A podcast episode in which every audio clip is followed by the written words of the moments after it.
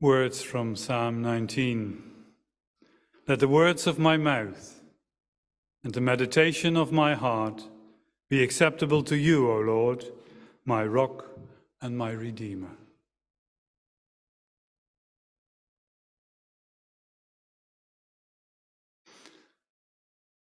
This week, all over the world, Christian people and churches observe the so-called International Week of Prayer for Christian Unity. As your representative on the Council of Churches locally, I would like to reflect on this subject.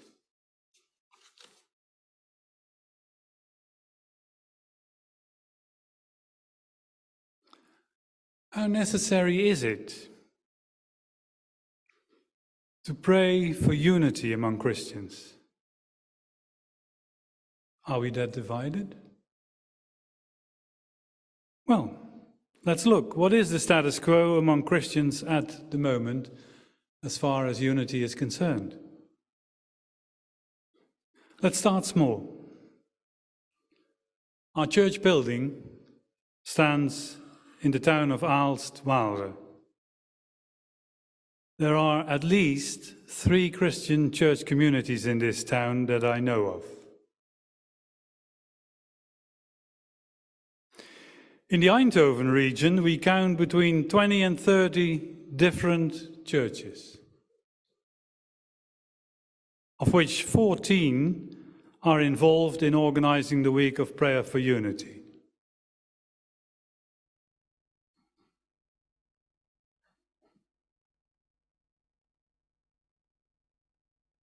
And then I searched for a handbook.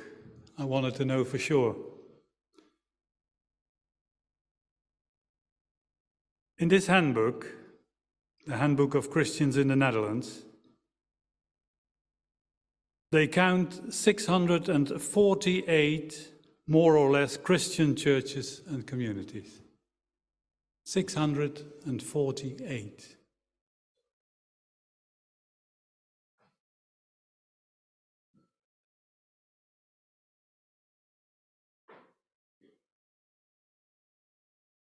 And that's just the Netherlands, a very small country.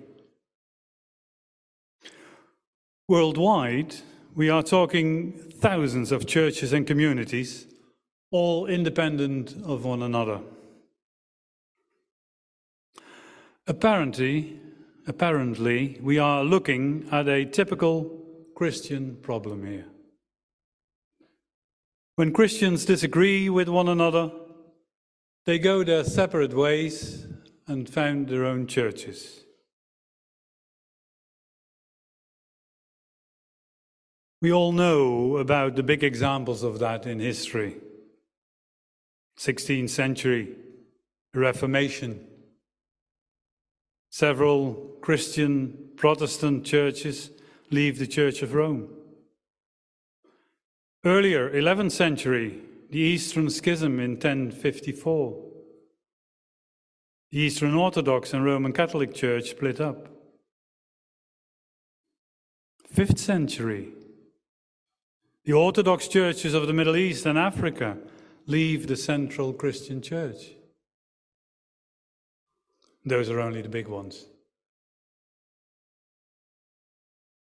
Actually, when I was reading in the First Letter to the Corinthians, as we saw it today, I read just a little bit further to which will be next week's passage. And there we see and hear about the divisions in the Church of Corinth. Paul says there that he received information about the divisions among the believers in Corinth. People there said, I belong to Paul, and others said, I belong to Apollos, or I belong to Cephas, or I belong to Christ. People counting themselves as belonging to different groups and apparently with some kind of animosity between them. At least enough animosity for Paul to address it. Can we say that from the very beginning there is division among Christians, and that only got worse over time? Luckily, there have been other developments as well. I will mention only one of them. In nineteen twenty-one in Amsterdam, the Council of Churches was founded.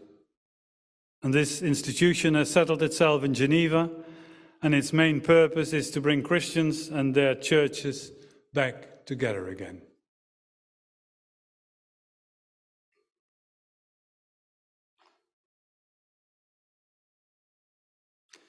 The Week of Prayer for Christian Unity in the Netherlands is organized by three national organizations called the Mission Netherlands, the Council of Churches, and the Church Together in the Netherlands. Regional, in the Eindhoven area, as said before, fourteen churches take part in organizing this. They will all be involved in organizing services in different churches every evening this week at eight p m,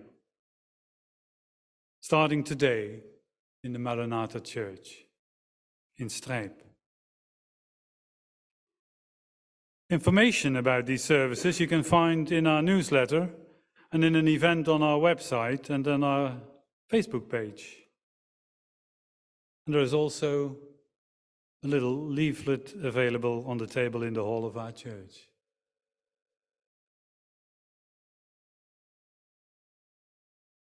Every year, there is a special theme for the Week of Prayer for Unity. The World Council of Churches, together with the Vatican, ask a local church somewhere in the world to come up with a theme and with the resources for that theme in the Week of Prayer. This year, the Council of Churches in Minnesota was asked to do that. And this year's theme is "Do good, seek justice." In Dutch, doe goed, zoek recht.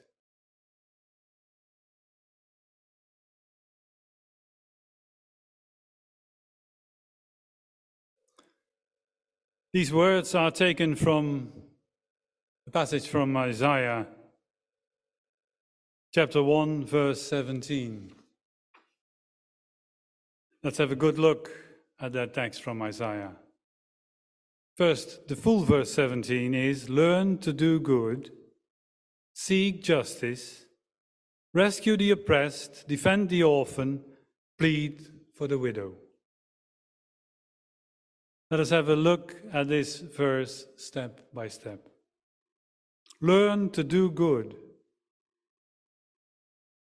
Unity among Christians should be a sign of reinforced unity in the whole of creation.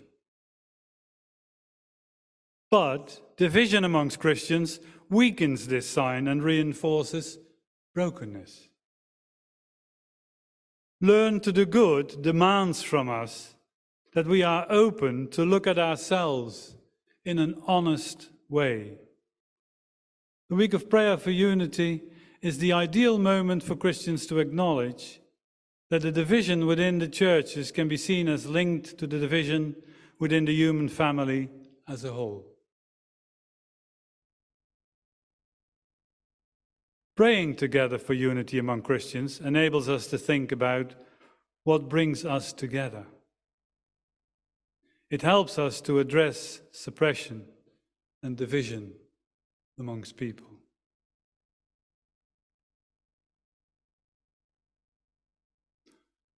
This is followed by seek justice. In his text, Isaiah encourages the people of Judah to seek justice.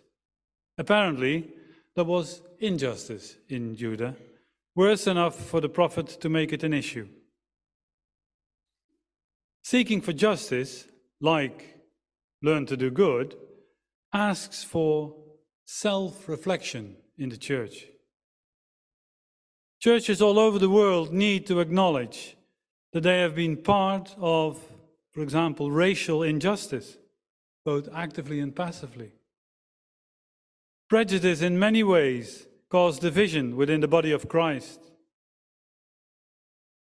White supremacy has been a poison that did a lot of damage and caused oppression until this day.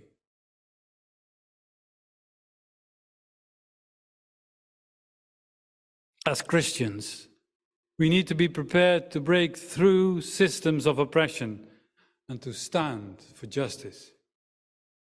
And that means confronting evildoers, and that will not be easy and can cause conflict. Still, there is this big promise from Jesus himself in Matthew five, verse ten. Blessed are those who are persecuted for the righteousness' sake, for theirs is the kingdom of heaven. Jesus calls us out to the same. The second part of Isaiah verse seventeen is about rescuing the oppressed, defending the orphan, and pleading for the widow. Or, for short, come to the aid of the weakest in our society.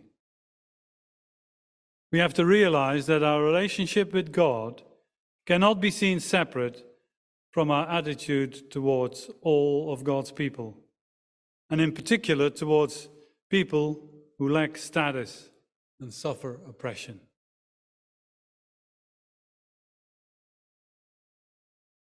We have to look at ourselves. Do we still exclude people from our table?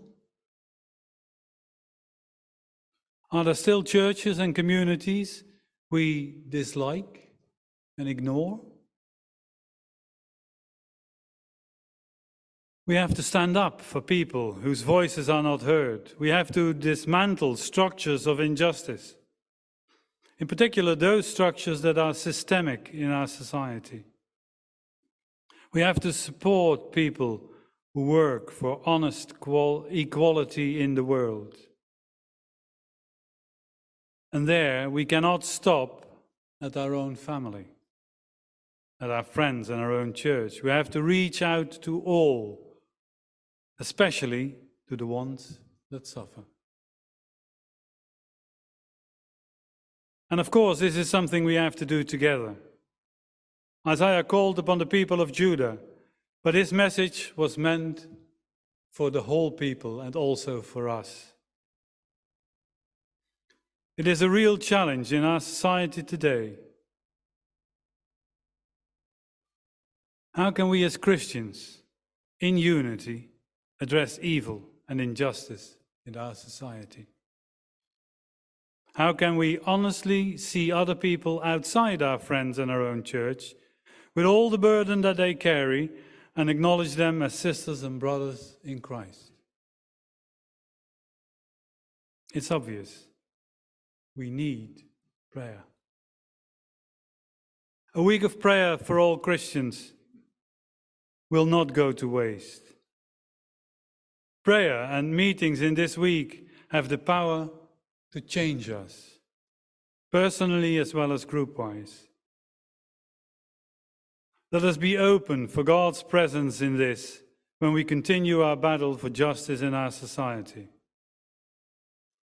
In the words of Isaiah, learn to do good, seek justice, rescue the oppressed, defend the orphan, plead for the widow. Let us follow Christ in his mission to bring all people together in one church, one kingdom of God. Amen.